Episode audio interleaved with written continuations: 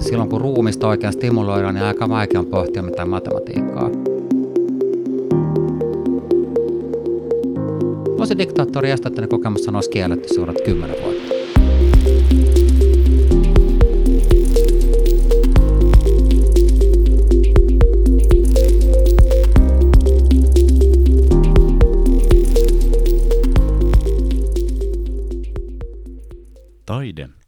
Esteettinen koetaan usein itsen ulkopuolisiksi, tietyllä tavalla etäiseksi. Veistos seisoo pedestaalillaan katseltavana. Orkesteri soittaa montussaan, näyttelijä vilahti juuri rautaisirpun taakse. Tai podcast elää etäisenä jossain bittiavaruuden ja kuulokkeen kalvon liminaalisessa tilassa. Kuitenkin myös podcast voi vavisuttaa ruumistasi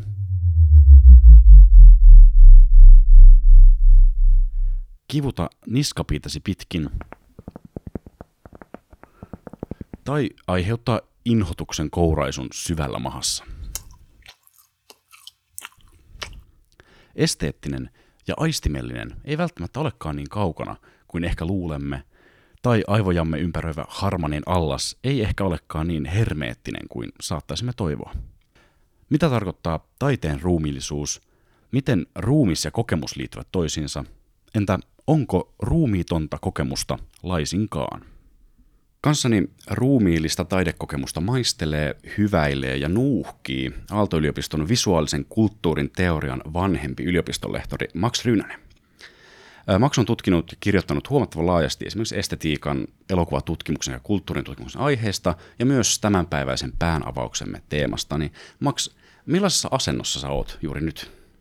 Mä istun tässä kohtuullisen ryhdikkäästi sua vastapäätä, ja kun on tämmöisen toisen nisäkkään erityisesti ihmisen vastapäisellä puolella pöydällä, niin se on tietynlainen ruumiillinen tunne myöskin. Mulla on tämmöinen tietty läsnäolo nyt, kun mä oon suuntautunut suuhun. Mutta tietysti mä tiedän, että tämä leviää laajemmalla muuallekin, niin sekin vaikuttaa varmasti vähän tähän istumisen olemiseen. Kyllä, ja kuulijoille tietysti me istutaan tosiaan niin kuin pöydällä, pöydän ääressä toisemme vastaan, ja mikrofonit on tälleen doping-skandaalimaisesti pöytätelineissä, kun melkein tiedotustilaisuusfiilis tulee joskus tässä niin kuin asetelmassa.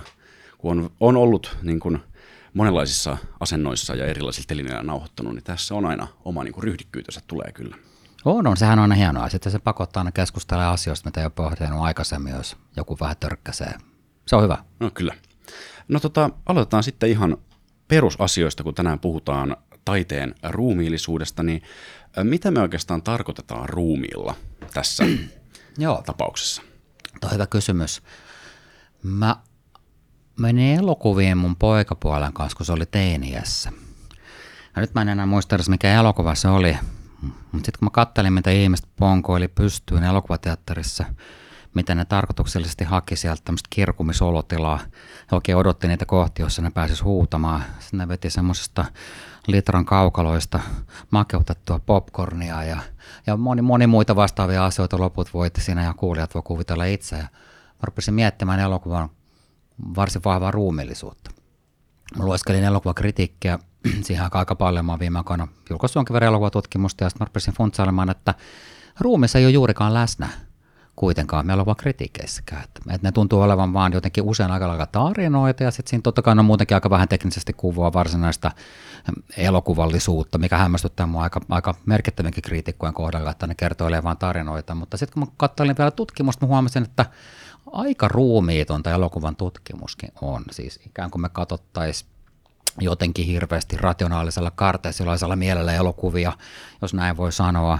Ja, ja, ja niin kuin olisi jotain liitteitä kuvia, jotka on meidän mielelle suunnattu. Ja samanlaiset, kun rupeaa funtsailemaan, niin aika monet muistaa vanhan Harold Lloydin Safety Last, tämmöisen mykkäelokuvan, joka on täsmälleen nyt siis sata vuotta vanha, missä se roikkuu valtavasta kellosta. Se on kuvattu Los Angelesissa ja ei se hirveän korkea...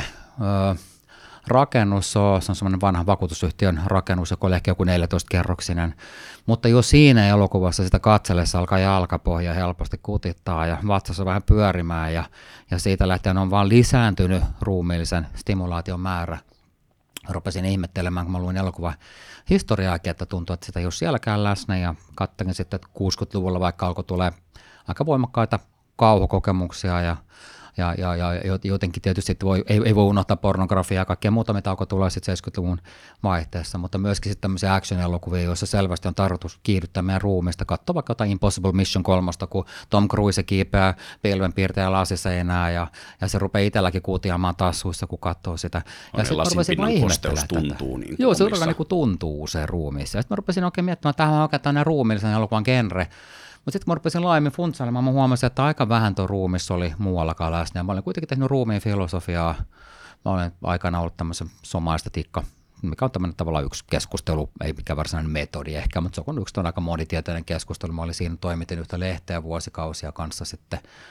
Ja rupesin sitten jotenkin miettimään, että aika kiinnostavaa, että kuitenkaan taiteiden kohdalla puhutaan aika vähän ruumiillisuudesta. Että kyllä, kyllä jonkin verran löytyy vaikka musiikistakin, mutta mä muistan, kun mä joskus parikymppisenä kävin kuuntelemassa raskasta, nopeata metallia, mikä yhtäkkiä ilmestyi tämmöinen musiikkisuunta, missä oli hirveät rämiä ja mentiin tauttamalla vauhdilla, niin kyllä mä niin ihan aika lailla ruumiin takia menin sinne, että tuli sellainen puhdistunut kokemus ja sitten vielä kuului heutella päätä ja pyörii ympärinsä siellä. Ja sitten jotenkin mietin, että aika kiinnostavaa. Kyllä on tosi vähän tehty siitä. Mä nyt kirjoitin yhden kirjan, mikä lähinnä on kuvia ja, ja sitten elokuvia käsittelevä teos tältä kantilta, mutta jäi kutkuttamaan kyllä muutenkin, että on se kiinnostavaa, miten on paljon tämmöistä viihdettä ja taidetta ja kulttuuri, mikä oikeastaan on suunnattu meidän ruumille, mutta sitten me ajatellaan, että ne on kuv- littanoit kuvia meille mielelle.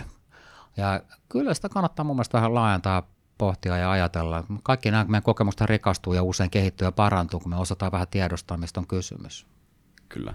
No tota, tosiaan, että saadaan vielä niin kuin käsitteetkin, meillä on nyt niin kuin ruumis ja mieli nousi tämmöisinä, että niin kuin, koetaan, että taide on tosi ruumillista, mutta se ehkä halutaan tuoda niin kuin mieleen, niin mikä tämä jaottelu on, minkälaista historiaa sillä on? Ja mikä on ehkä niin kuin nykypäivän tila?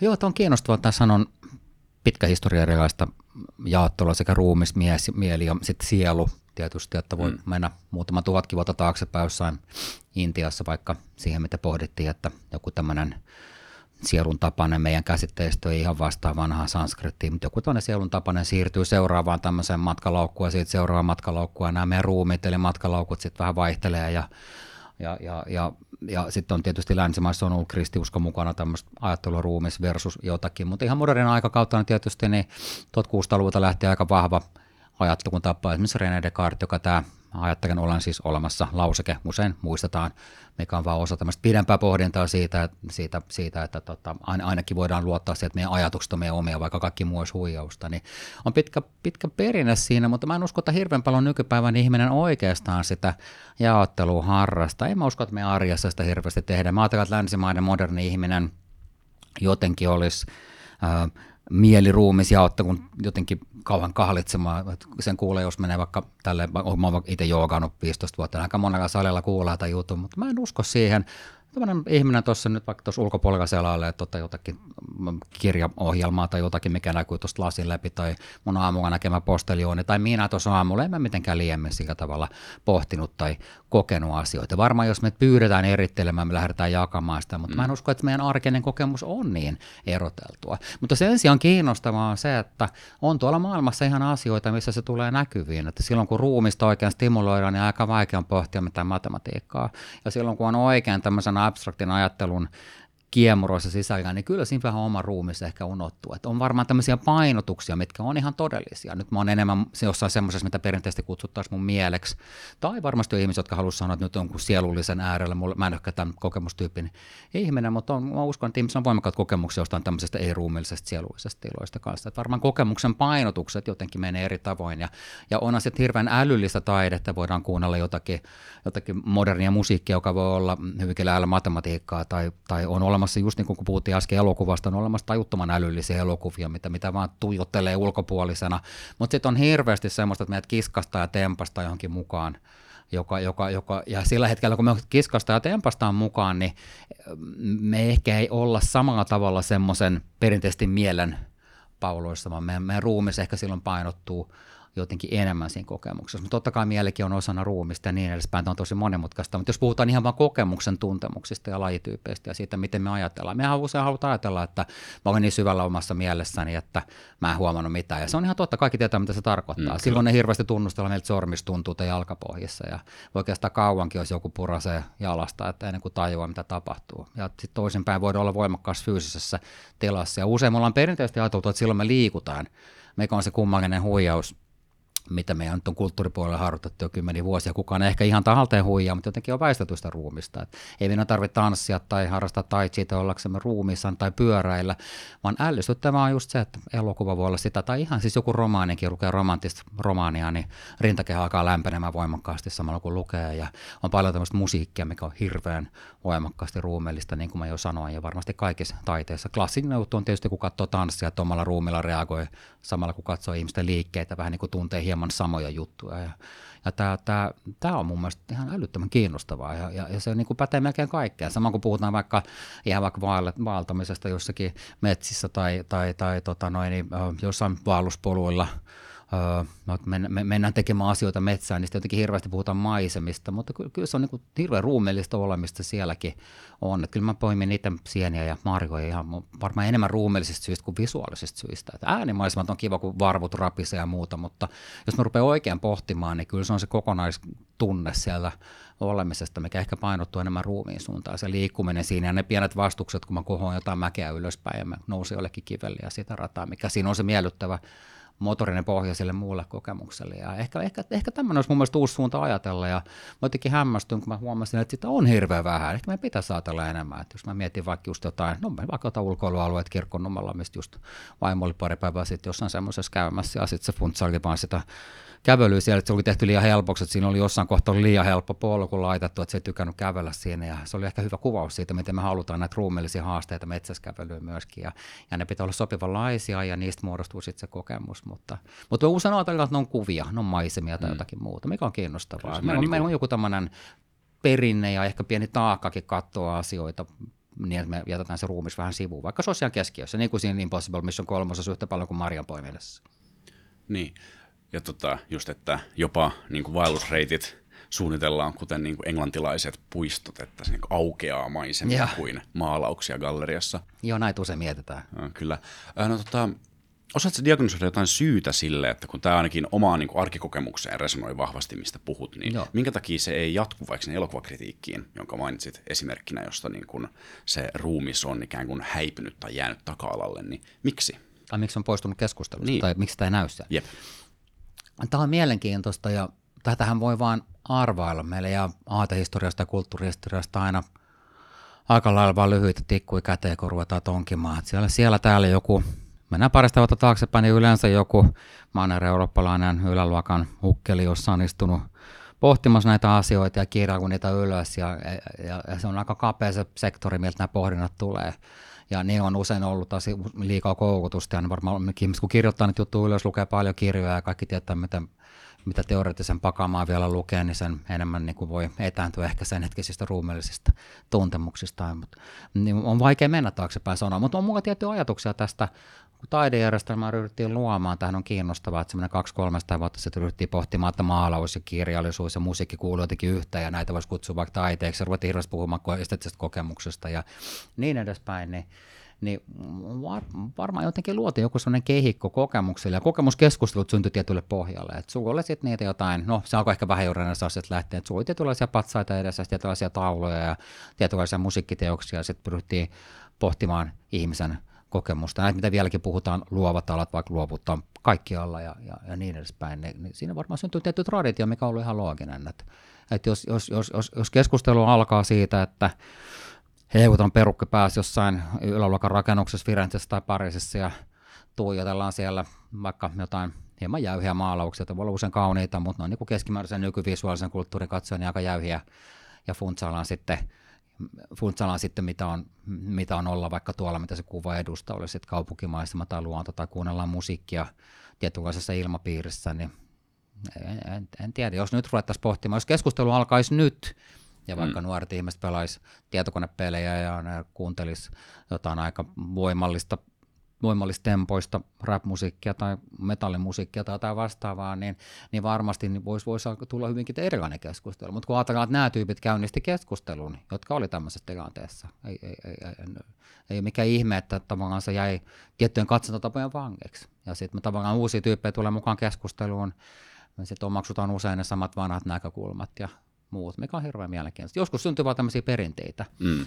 mutta tota, kaikkiallahan ei tietysti ollut niin ruumiittomia keskusteluja, mutta sitten toisaalta taidekeskustelut on aika länsimainen juttu, missä ne on levinnyt muualle, koska tavallaan se tapa painottaa sitä taidetta erillisenä on ollut täällä se juttu, niin absurdia kyllä ei hirveän paljon ruumillisempia taidejuttuja löydy välttämättä Japanista tai Kiinasta tai Intiastakaan. Hmm. No tota, jos me hyväksytään itsellemme pieni niin kuin anakronismi ja tarkastellaan vaikka jotain perinteitä ennen taidekäsitteen muodostumista, Joo. joten voitaisiin nyt tarkastella taiteena, esim. Niin kuin antiikin Joo. taidot, niin ö, onko nekin ollut selvästi mielen tai hengen tai sielun toimintaa vai onko ruumis näytellyt esimerkiksi antiikissa erilaista roolia tässä? Antiikin tutkijoita kuunnellen vaikuttaa siltä, että se olisi voinut olla astetta ruumillisempi tapa ajatella esimerkiksi patsaita, mikä on kyllä ihan mielenkiintoista. tilallisempi, niin hän usein oli yhteydessä jonkin rakennukseen, että katsottiin jostain perspektiivistä, kun käveltiin ja niin edespäin. Että kyllä, kyllä voisi kyllä kuvitella, mutta mut, mut siinä on vaikea mennä ja se spekulointi on, on vaikeaa. Sen sijaan mä voisin kuvitella, että, että osa ongelmaa on varmaan se, että jos ihmiset on hirveän koulutettu ja ne on ollut perinteisesti vielä yläluokkaisia, niin niillä on ehkä ihan aina, niin kuin, niiden, niiden arki on ollut vähän epäfyysistä varmaan silloin, kun on tietynlaiset puuteroidut perukkityypit 250 vuotta sitten on tätä keskustelua aloitellut, niin ei, voi olla, että joku puunhakkaaja tai joku ihminen, joka on tehnyt kadulle jotain työtä, olisi voinut käynnistää rikkaamman keskustelun tästä näkökulmasta. Mutta ne ei käynnistänyt keskustelua. Nythän ne käynnistää keskustelut kaikista yhteiskuntaluokista, kaikista erilaisista etnisistä taustoista, vähemmistöistä. Kaikki on vähän mukana keskustelussa. Mä en usko, että me voitaisiin mokata nyt niin pahasti tätä keskustelua kuin mitä se silloin mm, mokattiin. Kyllä.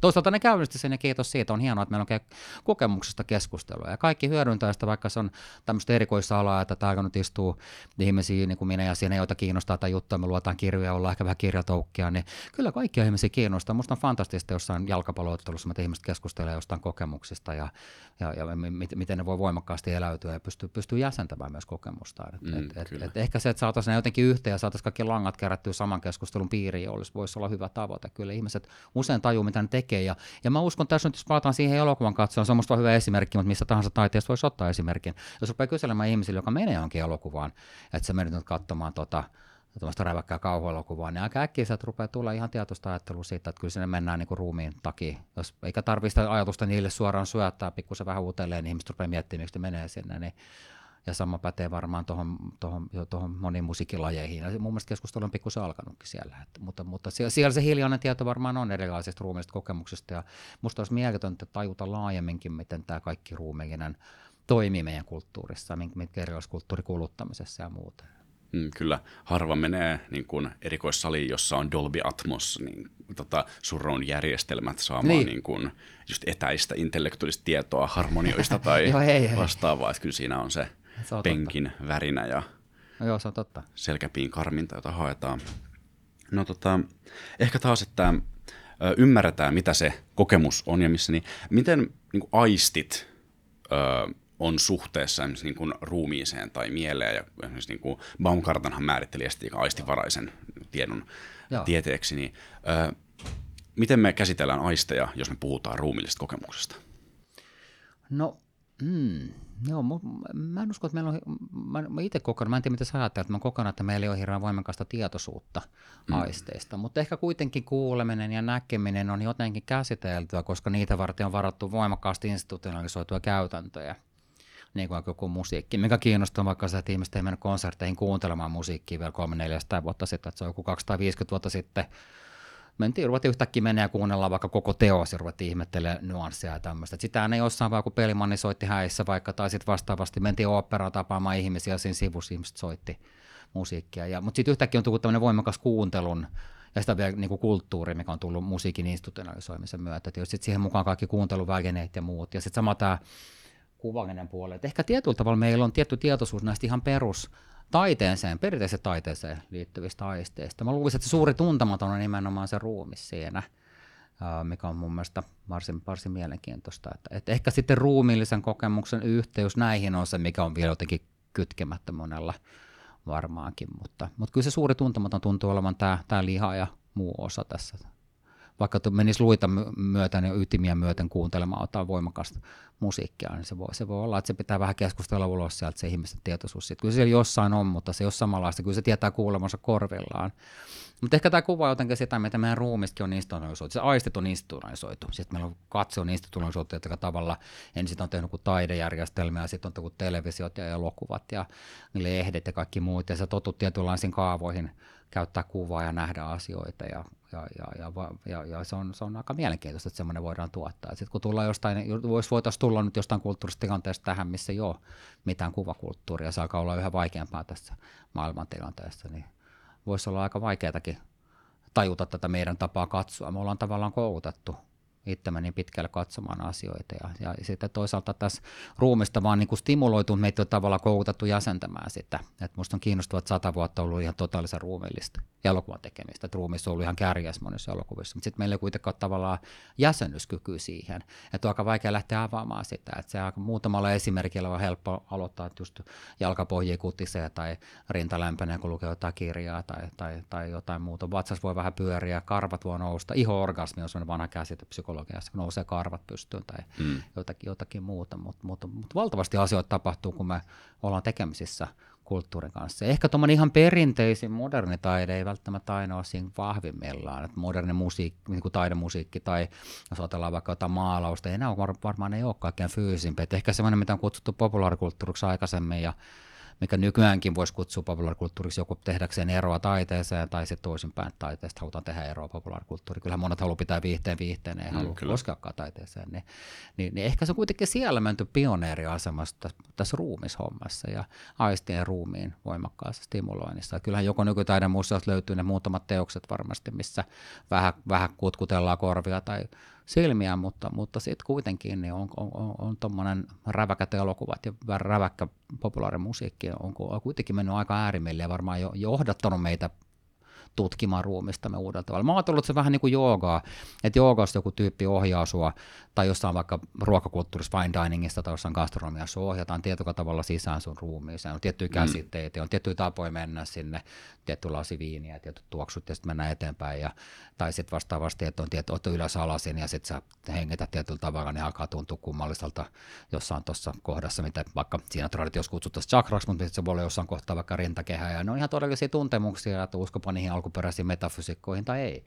Mutta sitten toisaalta on aika, aika jännä sitten, että meidän kulttuuripuolella tehdään tähän vähän niin kuin samanlaisia juttuja, että, että olla, ollaan täysin menossa sinne ruumiin, sitä stimuloidaan monella eri tavoin. Mä kuvaan joskus, että mä pelkkä sätkynukke, kun mä katson jotain elokuvaa tai on jossain tietynlaisessa konsertissa, missä on voimakkaita ääniä. Että mä oon loppujen vaan sen toiminnan joku pääte, mitä heilutellaan, mikä on aika mielenkiintoista siis, että voi, voi, voi tosiaan, voi, voi jopa olla mikä sokasevia kokemuksia, jotain strobovaloja ja kaikkea muuta, niin, niin kyllä, kyllä varmasti tuommoinen, mitä kutsutaan perinteistä populaarikulttuurista tai massakulttuurista, niin siellä on tietyt sektiot ollut todella vahvoja pioneereja tämän asian kehittämisessä. Niin, kun jos tota, taiteessa on haettu sitä sellaista intressitöntä kontemplaatiota ja niin etäisyyttä, ää, niin sitten se sen ole ihmekään, jos se populaarikulttuurissa ja niin kuin instituutioiden ulkopuolella niin. nämä eri kokemuksen muodot Joo nousee. Varmasti. Mä haluan napata kiinni tuosta ajatuksesta, sä oot kuin sätkynukke, jota elokuva no. tai televisio ohjailee, niin ä, haluatko sä vähän puhua tuosta lisää, että miten, miten me voidaan suhtautua siihen, että kokemus ei olekaan vaan sitä niin kuin passiivista vastaanottamista ja miettimistä, Joo. vaan että se niin kuin, ä, jollain tavalla esteettinen tai taide tai populaarikulttuurikokemus ihan niin kuin, kuin ohjailisi meitä? Joo, no ehkä toi perinteinen käsite sohvaperuna, mä oon alkanut tykkäämään siitä, koska usein ajatellaan, että aktiivinen ihminen reflektoi älyllisesti asioita. Mutta sitten tuommoinen sohvaperuna, kun katsoo läpi, aloittaa vaikka jollakin tuossa jollakin viihdeohjelma, missä on vähän erotiikkaa tuossa kello 7.30 ja sitten 9.15 siirtyy kauhuelokuvaan, missä kaikki sen karvat nousee ja se menee vatsa ja, ja, ja tota noin, niin tulee vielä jotain, jotain pieni kuumotuksen tunteita välille ja sen jälkeen se siirtyy väsyneenä katsomaan joltain pikkukanavalta jotain dokumenttia maailman pahimmat lentokoneonnettomuudet.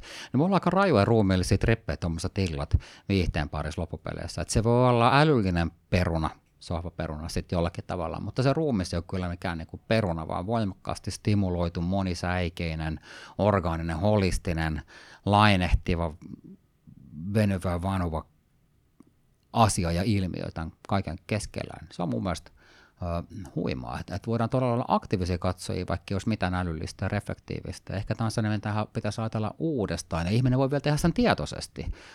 Se on kiinnostavaa. Ei se ole semmoista, missä me puhuttaisiin ehkä vielä, mutta jälleen kerran, kun ihmisen kanssa menee juttelemaan, niin kyllä se kertoo, että kyllä aika äkkiä se vaikka kyselee asioita, niin kyllä se osaa kertoa tämän asian itse. Se on semmoista hiljaista tietoa, mitä tällä hetkellä, tällä hetkellä on, mutta mut tämä on minusta älyttömän kiinnostavaa ja sama pätee varmasti musiikkiin. Ja myöskin se, että tietysti tekijät on tiennyt tämän pidemmän aikaa. Tuntuu, että ei ole olemassa sellaista yleistä keskustelua ehkä, mutta kyllä elokuvan tekijät tietää, että ne tekee ruumillista elokuvaa tuolla Hollywoodissa ja äh, Bollywoodissa ja Jellywoodissa ja Japanin tuotantolaitoksissa, niin kyllähän ne tajuaa, mitä ne tekee. Ja, et, et, ja myöskin se, että miten, miten eksessiivistä tai tälle yli rajojen menevää se voi olla, että voidaan todella, meitä voidaan todella viedä ihan äärimmille, että me ollaan just, että pystynkö mä enää katsomaan Mm. Vai pystykö mä enää kuuntelemaan tätä kirskuntaa jossain tämmöisessä uudemmassa musiikissa, mitä voi olla. No, se on tosi mielenkiintoista kyllä, että, että, se, tota, että, että, siellä, että sitä on tehty kauan ja että se on niin voimallinen iso osa meidän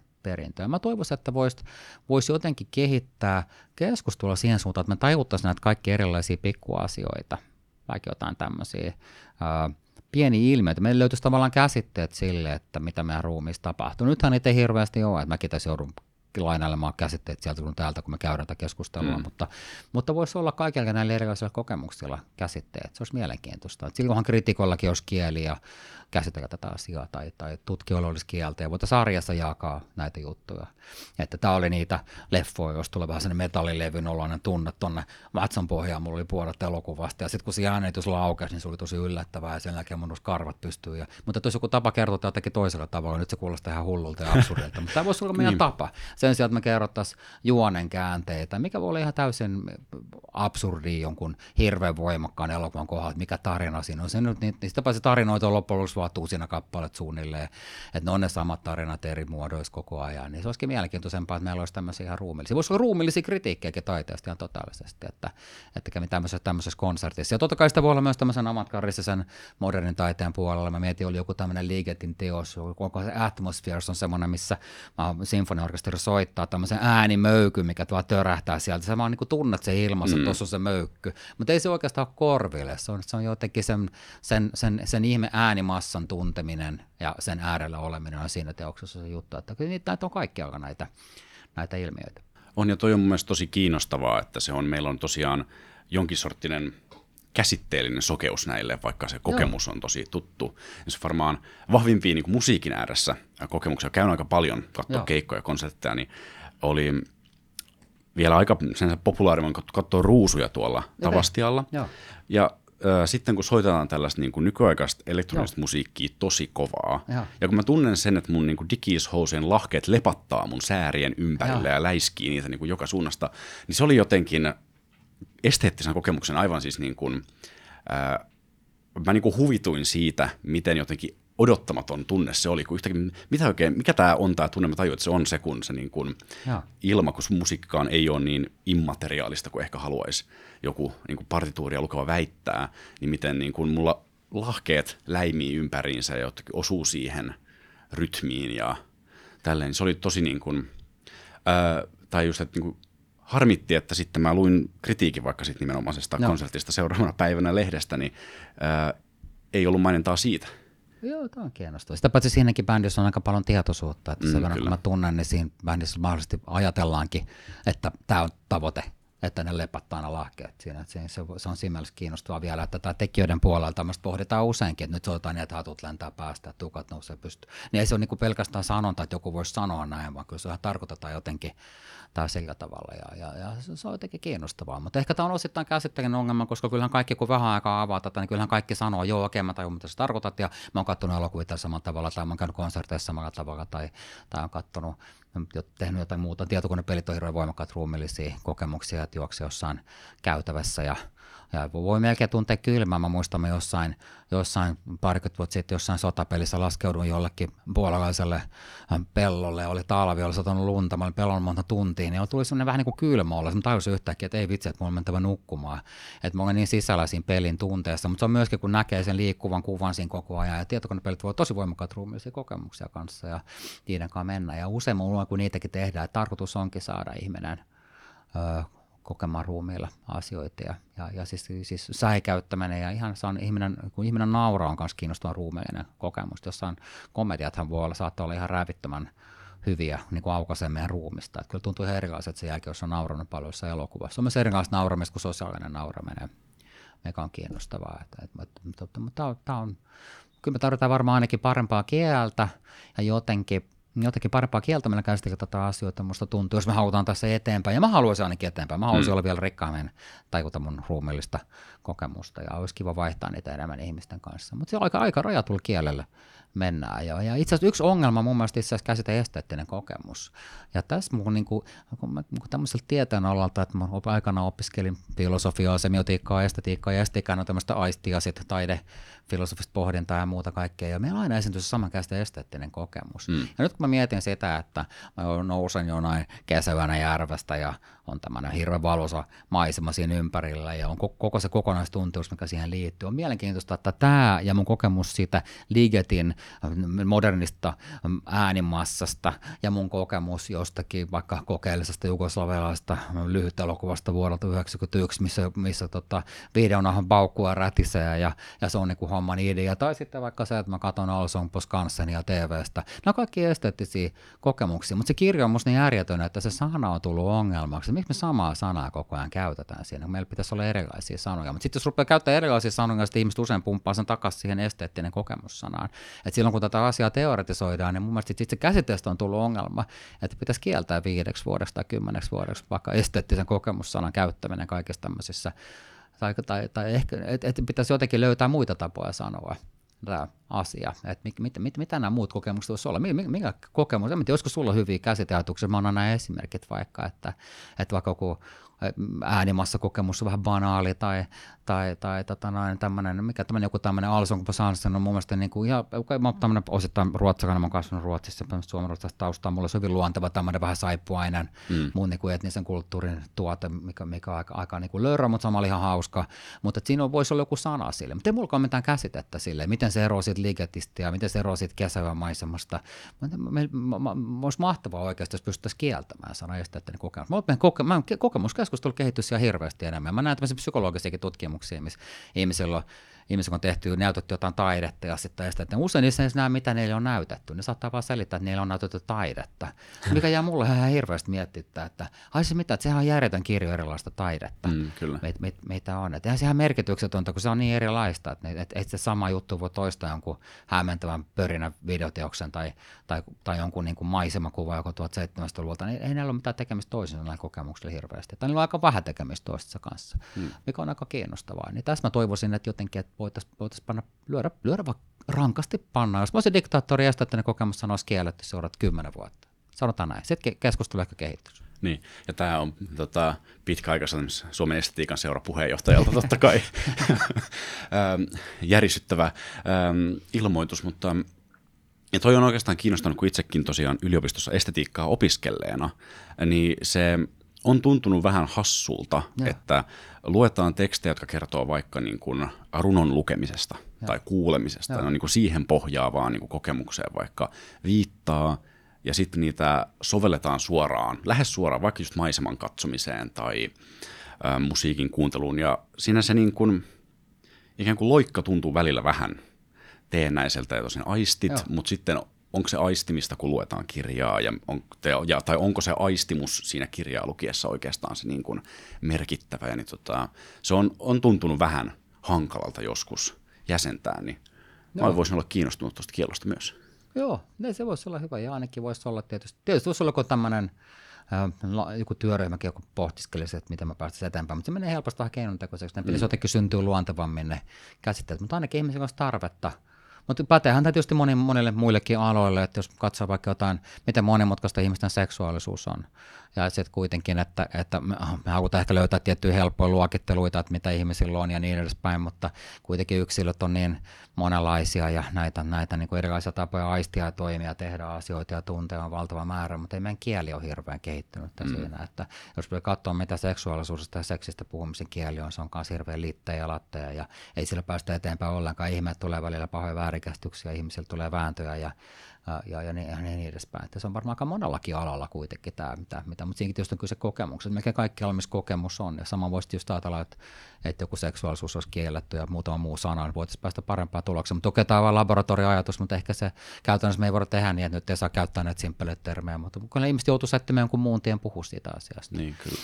Mikä on kiinnostavaa, olisi kiinnostavaa. Mutta jos se on tosi monessa asiassa, en mä tiedä, voisiko, onko sitten mutta mut ehkä mua henkilökohtaisesti kiinnostaisi just kuitenkin tämä just esteettinen kokemus, koska nimenomaan se, että se on kaikkialla musta niin kiinnostavaa. Ja se, että että, että yllättävän monet asiat, politiikka pyörii paljon vaikka esteettisellä kokemuksella. Ihmiset tunnistaa jotain tiettyjä ryhmiä tai, tai tunnistaa itsensä jostain, jostain asioista, mitkä loppujen lopuksi on kummallisia konstellaatioita, erilaisia aistemuksia ja esimerkiksi värejä ja kaikkea muuta. Ja näitä värejä, värejä luodaan eri puolueissa. Esimerkiksi, että seuraavan teidän kuvissa on oltava vaikka tätä ja tätä väriä, sinistä tai pinkkiä mm. tai jotain muuta. Ja tavallaan luodaan tämmöistä politiikan taidetta koko ajan eri tavoin ja, ja sitten sitä koetaan ja muuta. Et, et, et siinäkin olisi hyödyllistä, että olisi vähän enemmän kättä pidempää kuin pelkkä sana esteettinen kokemus tai taidemainen tai jotain muuta. Ehkä sen taiteenkin voisi heittää vähäksi aikaa pannaan, niin sitten jouduttaisiin avaamaan tämä uudella tavalla. Mutta se, miten joka paikassa arjessa tämä on.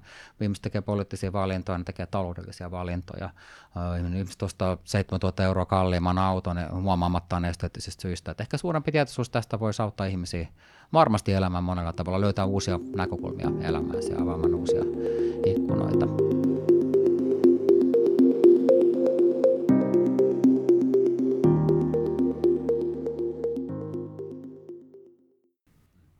No onko jotain instituutioita tai yhteiskunnan osa-alueita, jotka vois olla ää, jonkinlaisia uranuurtajia tässä vapauttamisessa? Esimerkiksi vaikka sovitaan, että pidet, pysytään vaikka taiteessa, niin onko jotain tiettyjä Joo. alueita, jossa sä näet, että ää, tähän suuntaan tehdään hyvää työtä, joka voisi olla kiinnostavaa myös kuulijoiden niin kun, No mä en huomannut tuossa instituutioita. Mä en tiedä, mm. onko sä huomannut. Musta tuntuu, että semmoisia ei oikein ole. Että on yksilöitä siellä täällä, jotka varmaan pohdiskelee tätä, että tämän asian jäsentäminen selkeämmin tai paremmin ymmärrettäväksi olisi kiinnostavaa, että miten me tehdään sitä, mitä me tehdään, miksi me pidetään jostain rakennuksista ja miksi, miksi, miksi tehdään tiettyjä asioita mahdollisesti osittain näistä syistä ja tiettyjen kokemuksellisten, ruumillisten kokemusten vuoksi ja niin edespäin. Jotkut ihmiset menevät jonkin rakennuksiin ruumiillisen kokemuksen vuoksi. Jotkut ihmiset suunnittelevat rakennuksia, niin kuin vaikka Kiasma on suunniteltu ruumiilliselle kokemiselle. Ne, se ei ole tarkoituskaan olla semmoinen selkeä halli, hallien sarja, missä tuijotellaan, vaan se joudut vähän kävelemään kummallisia kohovia käytäviä, mm. jotta sun ruumissa olisi läsnä. Että, että tämä jatkuva vuoropuhelu tekijöiden ja joidenkin kokijoiden välillä, niin niin onhan tämä voisi ajatella, että tietysti joku tämmöinen museorakennus voisi, voisi ollakin ja hyvä avaus siihen suuntaan, mutta sitten toisaalta en mä tiedä, yksilöt varmaan tätä enemmänkin hahmottaa. Mä luulen, että koko, koko, koko kulttuurilla, koska se on niin voimakkaasti kokemuksen, kokemuksen niin voimakkaasti keskiössä nykykulttuuri. Se olisi koko kulttuurille hyödyllistä jos pystyttäisiin jotenkin avaamaan tätä enemmän. Mä luulen, että siihen aikaan, kun jotkut asu linnoissa ja jotkut oli puuhakkaajia, niin okei, oli arkea, mutta ei ollut semmoista kokemuksen keskittymistä. Nyt on mm. järjetön määrä jotain, että ihmiset katsoo stimuloivia Instagram-videoita metrossa ja sitten mennään kotiin katsoa telkkaria ja sitten mennään illalla konserttiin. On siis ihan niin kuin kokemuskulttuuri, kokemuksen keskittyvä kulttuuri on uskomaton määrä meidän elämässä. Niin siinä mielessä on musta kiinnostavaa, että meille me eteenpäin se keskustelu siitä ja erilaiset asiat, mitä siihen liittyy. Esimerkiksi just tämä ruumiillisuus. Jos ajatellaan vaikka Instagramiinkin, se on hirveän ruumiillinen, että kun ihmiset katsoo sosiaalisessa mediassa jotain videoita, missä joku tyyppi roikkuu jossakin savupiipussa ja, ja tämä on hirveän voimakkaita niin kuin voimakkaita kuvia tulee koko eri muodoissa eri paikoista, mikä on tosi kiinnostavaa. Että kyllähän me ruumiit käy läpi valtavasti päivän aikana, koska me kuitenkin mallinnetaan itse. Ihan vaan sen takia meillä on aivojen etuosasta, tuossa etulohkossa on tämmöisiä peilisoluja, mitkä mm. vaikuttaa myös siihen, että pystytäänkö me olemaan empaattisia, että kun sä näet, että jotain lyödään, niin sitten pystyt olemaan empaattinen, että toi tuntuisi musta ikävältä, kun mua lyötäisiin tällä tavalla. Ja näähän mahdollistaa myös sen, että me liikutaan jossain rakennuksessa, me pystytään, me vältetään sitä, että meitä sattuisi, niin me sitten me varotaan tietynlaisia portaita tai muuta. Nämä koko ajan auttaa meitä jäsentämään. Ja ne auttaa meitä myös näkemään elokuvaa. Meidän ruumista vaan uskoa, mitä se näkee liikkuvassa kuvassa. Et ehkä meidän tietoinen mieli katsoo, että on fiktiota, kun Tom Cruise kiipeilee tuolla. Mutta sitten meidän ruumis uskoo koko ajan näkemään sen näiden peilisulan takia, koska se, me, se vaat, me jatkuvasti me joudutaan käyttämään niitä, että me selvitään arjessa. Ja ne on myös meidän tavallaan ollut meidän kehitykselle tosi merkityksellisiä. Niin, niin tämä tämä on, on fakta, että me, me, me ollaan voimakkaasti tämmöisen joskus jopa aika epäesteettisen stimuloinnin kohteena. Ei välttämättä ole tärkeää, mitä siinä nähdään, onko se kaunista, onko se edes miellyttävää.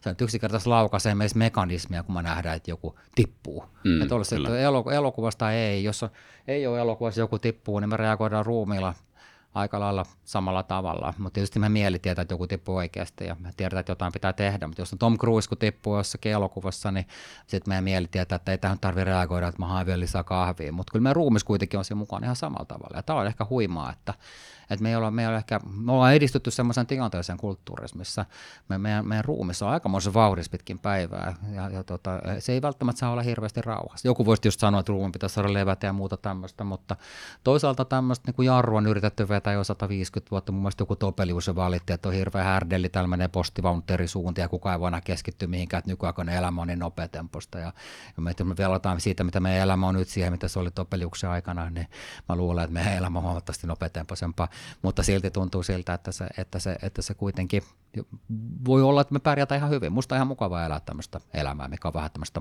voimakasta kokemuksesta ruoristorataa välillä ja, ja, ja, ja sitten siihen tarvitaan paljon mahdollisuuksia, mutta kyllä mä ymmärrän senkin, että jotkut ihmiset haluaa pitää retriittejä, että ne ei halua mm. medioita ja ne haluaa elokuvia ja ne ei halua kännykkää ja niin edespäin, mutta, mutta, mutta kiinnostava kokeilu. Meillä on menossa suuri laboratoriokokeilu meidän ruumiin kanssa niin, kyllä. varsinkin.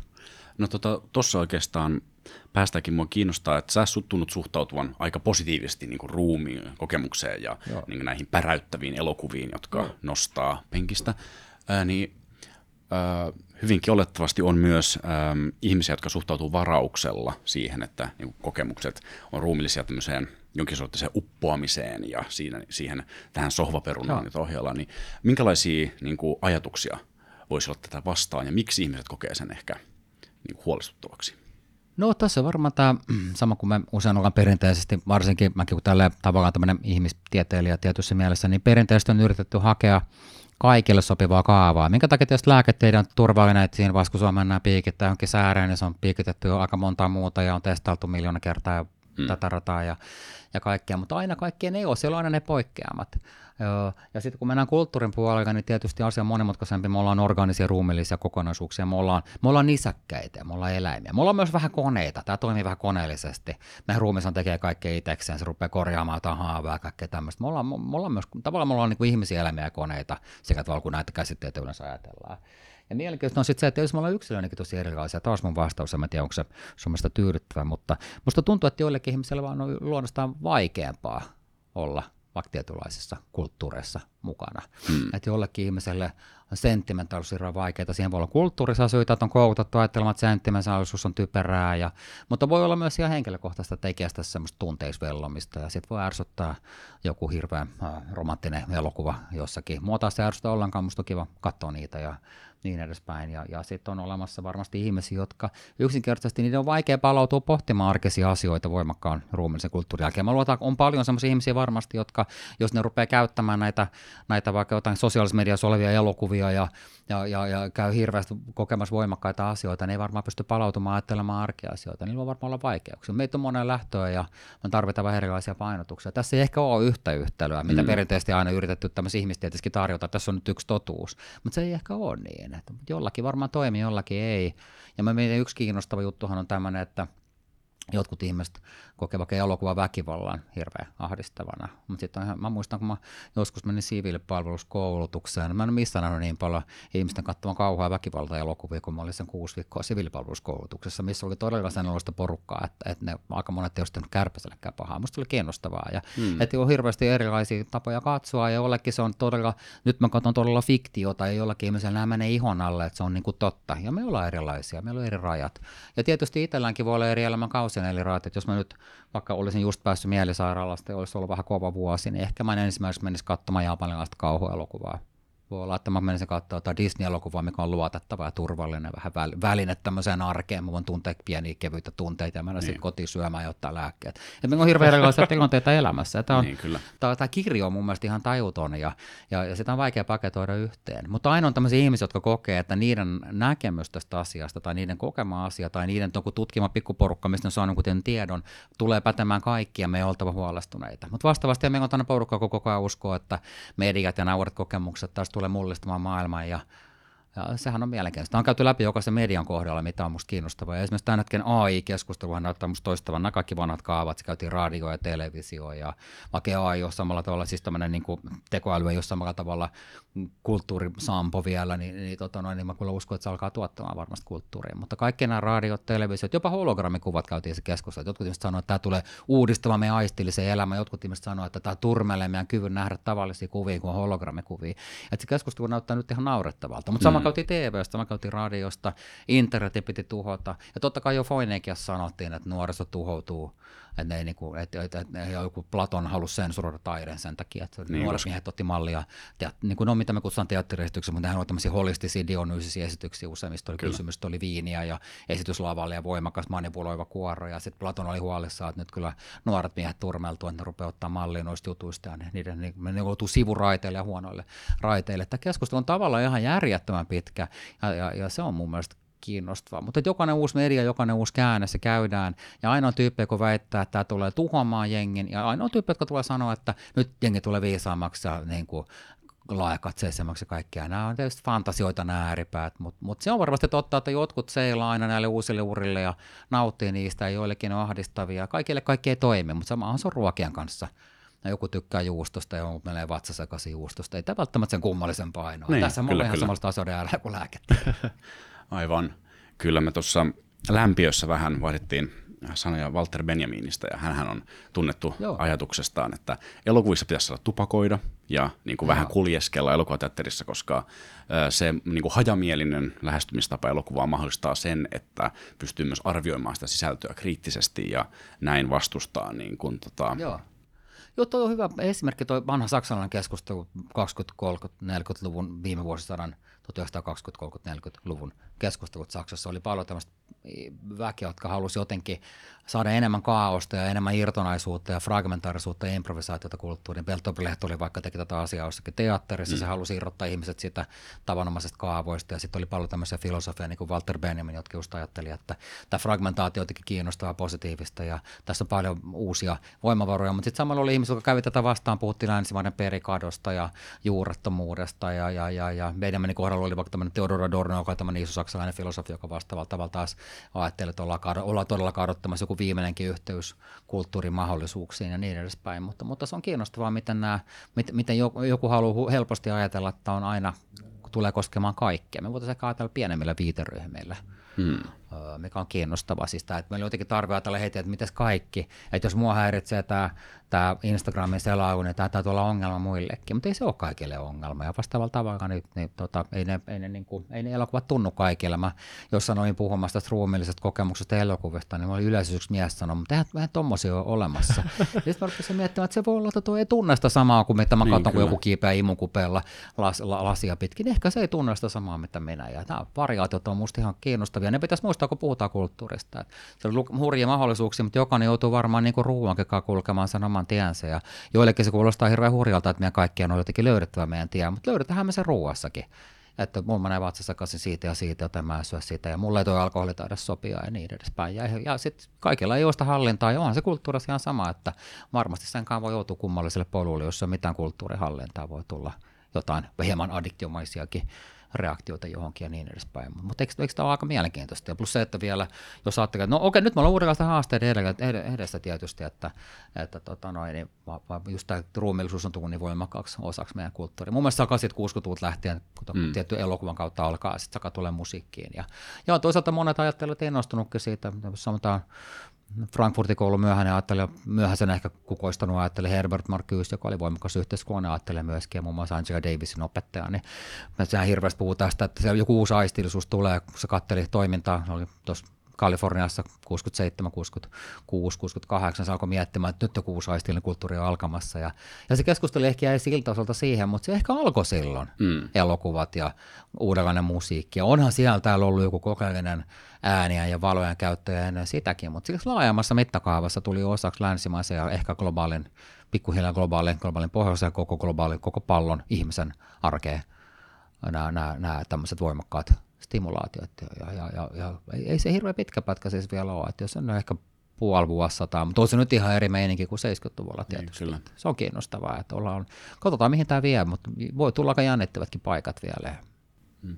Ja tässähän on jotain, pystyy niin kuin, äh, peilaamaan vaikka se niin kuin Brehtin teatteriin, jossa haettiin tätä niin kuin vieraantuneisuutta ja fragmentaarista. Ja se oli Brehtille sen takia tärkeää, koska se niin kuin berliiniläisen niin kuin työväen elämä oli sitä niin kuin hänen mukaansa. Että se, se oli niin kuin, hän koki, että niin kuin vanha dramaattinen teatteri on niin kuin porvarillisen elämän kuvausta ja se ei sovi siihen niin kuin proletääriseen Joo, työväen totta. kokemuspintaan, niin ehkä just mielenkiintoista, että mitä se tarkoittaa niin kuin nykypäivän taiteelle, jos meidän kokemus ää, ikään kuin horisontti on kiihdytelty noinkin kovaksi, mitä se nyt on, että tosiaan heti kun nousee liukuportaisiin, niin puhelin esiin ja katsotaan muutama video. Joo, ihan liukuportat on hyvä esimerkki, että 30 sekuntia liukuportaista. Niin.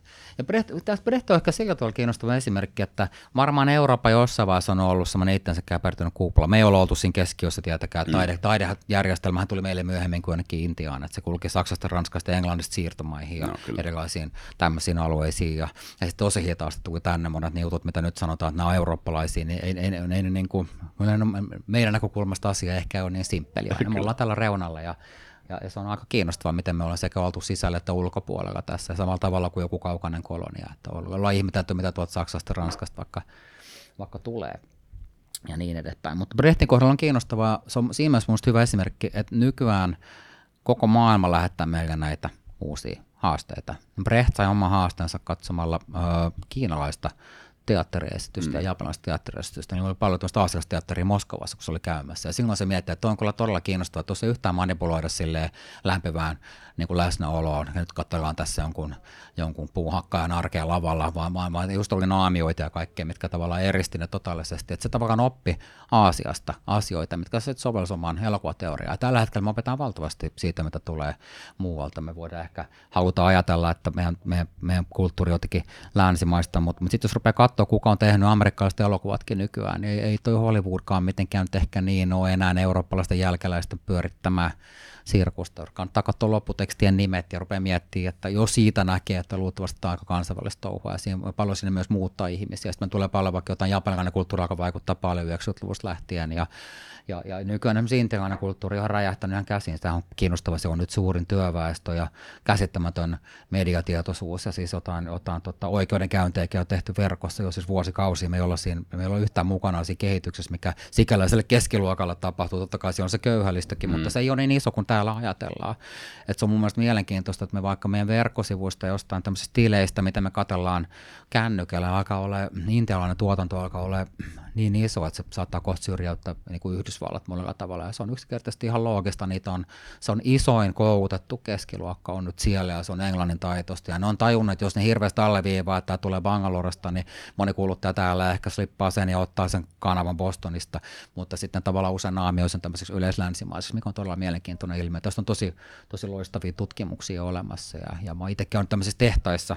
Mä olin Bangaloressa käymässä Tatan tämmöisessä keskuksessa ja ja mä join sitten kahvia siellä semmoisen tyypin kanssa, niin kävi ilmi, että se oli vaihtanut kaikki 90-luvun ja 2000-luvun Jason Statham-elokuviin stunt-näyttelijöiden kasvot, Jason Stathamin kasvot. Se näytti kaikki nämä alkuperäiset pätkät. Joo, että mä vaihdoin kaikki nämä naamat, että se oli mun erikoistuminen. Nykyään toi tehdään niin helposti tietokoneelle, että enää.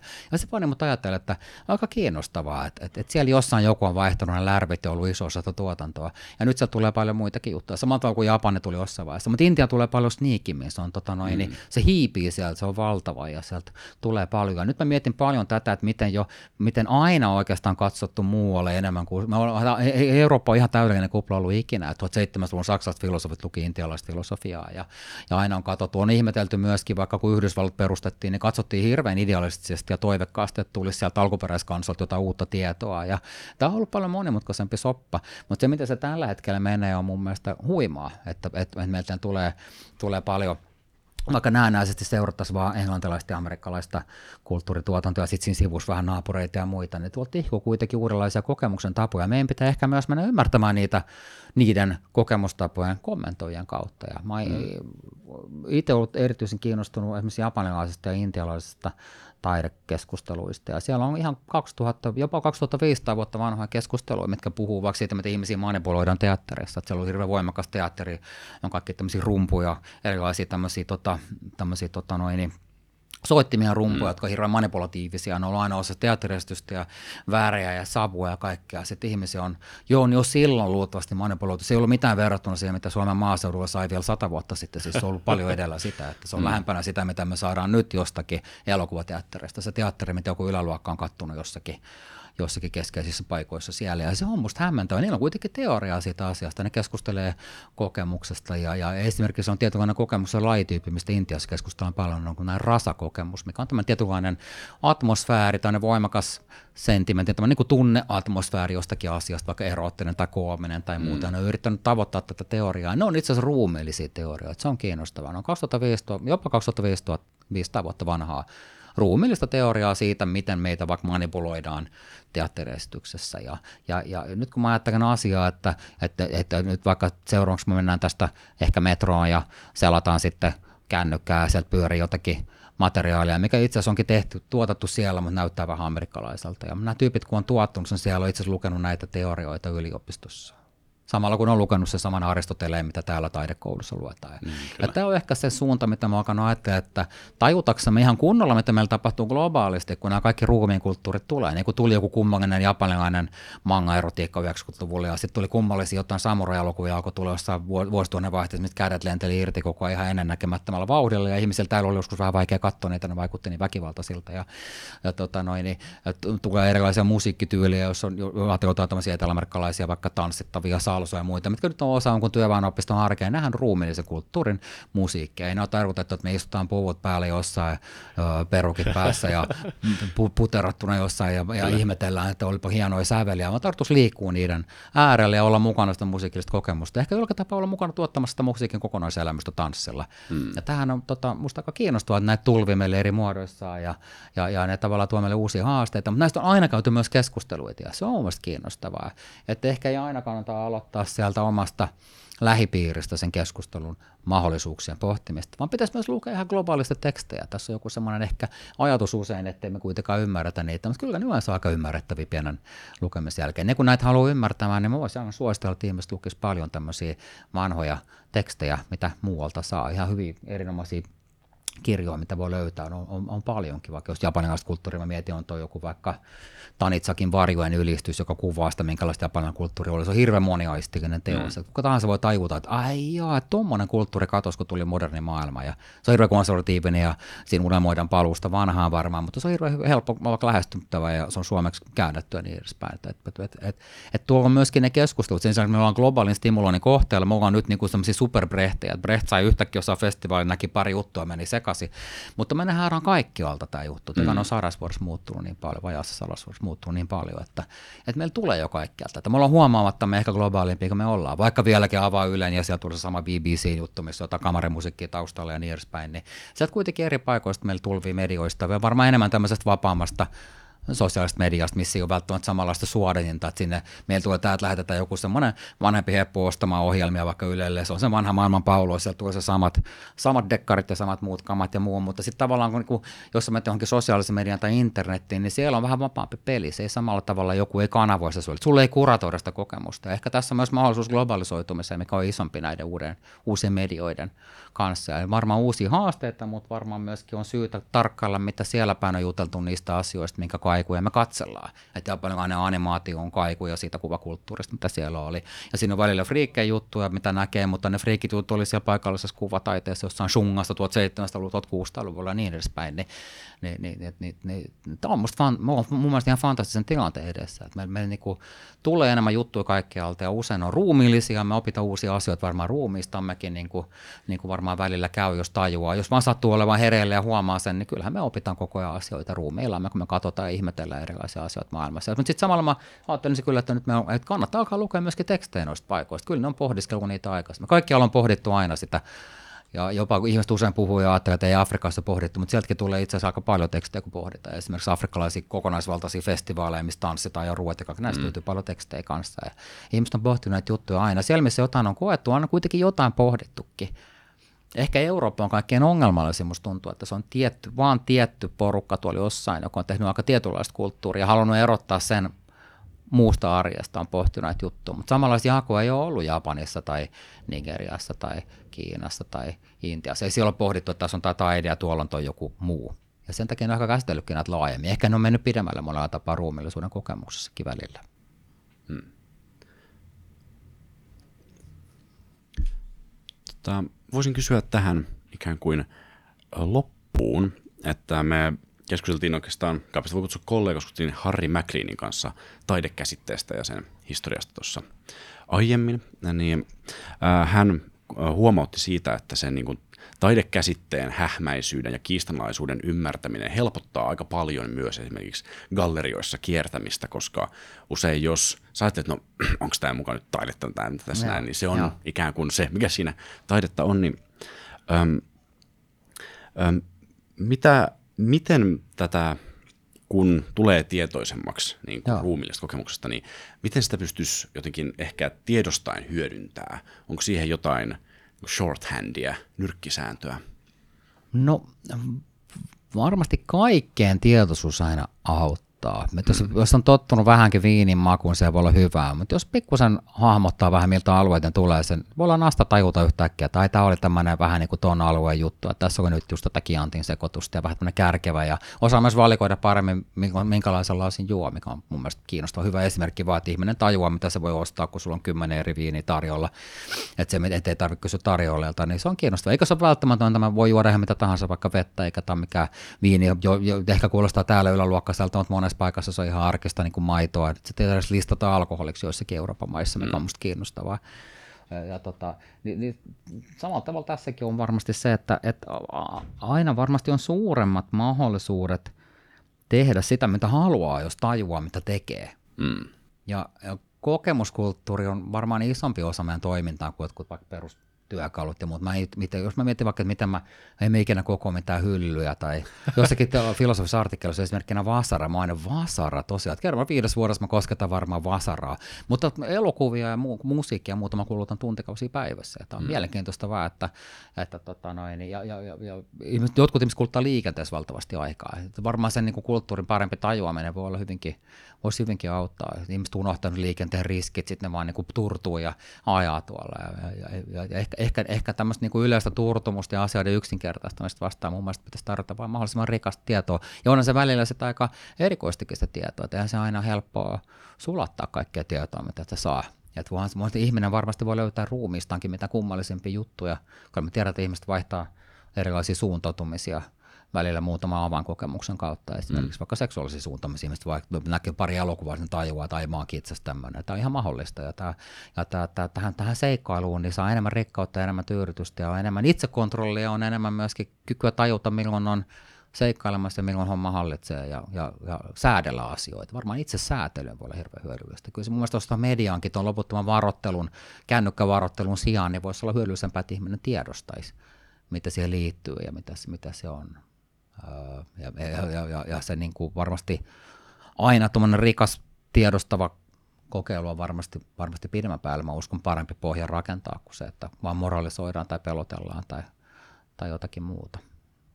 Että tota, kyllä se ainakin mun mielestä on ollut oikein erinomaista, mutta samalla tavalla ihminen oppii vaikka juoksemalla tai syömällä ruokia tai muuta. Vaikka sitten pitäisi vain maksalaatikosta, mutta maistamalla kymmentä muuta ruokaa, se on varmaan hyvin erilainen kokemus sitten syödä sitä maksalaatikkoa kuin jotain, mihin suhteuttaa sitä. Hmm. No, tota, onko joku yksi ajatus, jonka sä haluaisit, että jokainen muistaa tästä jaksosta, sisällöstä, että semmoinen joku pieni niin kuin tiedon jyvänen, joka Joo. olisi hyvä pitää mielessä? Joo. Valtava määrä ammattilaisia stimuloi meitä monipuolisesti ruumiillisesti – ja me ei aina tajuta sitä, mutta siinä on paljon sellaisia asioita, minkä oppiminen voisi varmasti tuottaa meille entistäkin rikkaampia kokemuksia ja itsesäätelyn kykyjä. Taas mediavikirjakossa, missä eletään. Kelpaisiko se tämmöiseksi lauseeksi? Se on mun mielestä todella hyvä ja suuntaa siihen tietoisuuteen siitä, että mitä tapahtuu. Sitten ihan viimeisenä, Joo. koska taide ja kokeminen on niin kivaa niin tota, ja sitä on niin paljon, ää, niin mä pyydän vierasta aina suosittelemaan itselleni ja kuulijoille jotain ää, taiteen tai kulttuurin ilmiötä, tekijää, teosta, happeningia, virtausta, ää, joka on jollain tavalla niin kuin olennainen, kiinnostava, mutta jäänyt ehkä liian vähälle huomiolle. Niin olisiko sulla Joo. väläyttää meille jotain tällaista?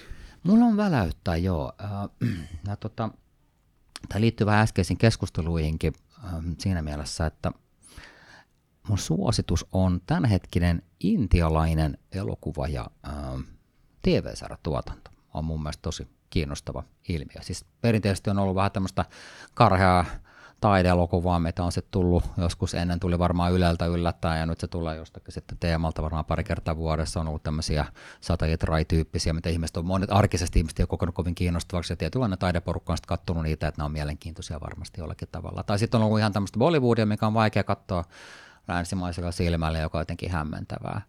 Uh, mutta tällä hetkellä tuotanto, erityisesti monissa Etelä-Intian osissa, esimerkiksi Chennaissa ja jossain muissa kaupungeissa alkaa tulla ihan huimia tämmöisiä TV-sarjoja, jotka ei enää olekaan ihan semmoisia niin paikallisen näköisiä. Ne on tavallaan paikalliselle mausteelle, mutta ne on aika globaali elokuvakieltä.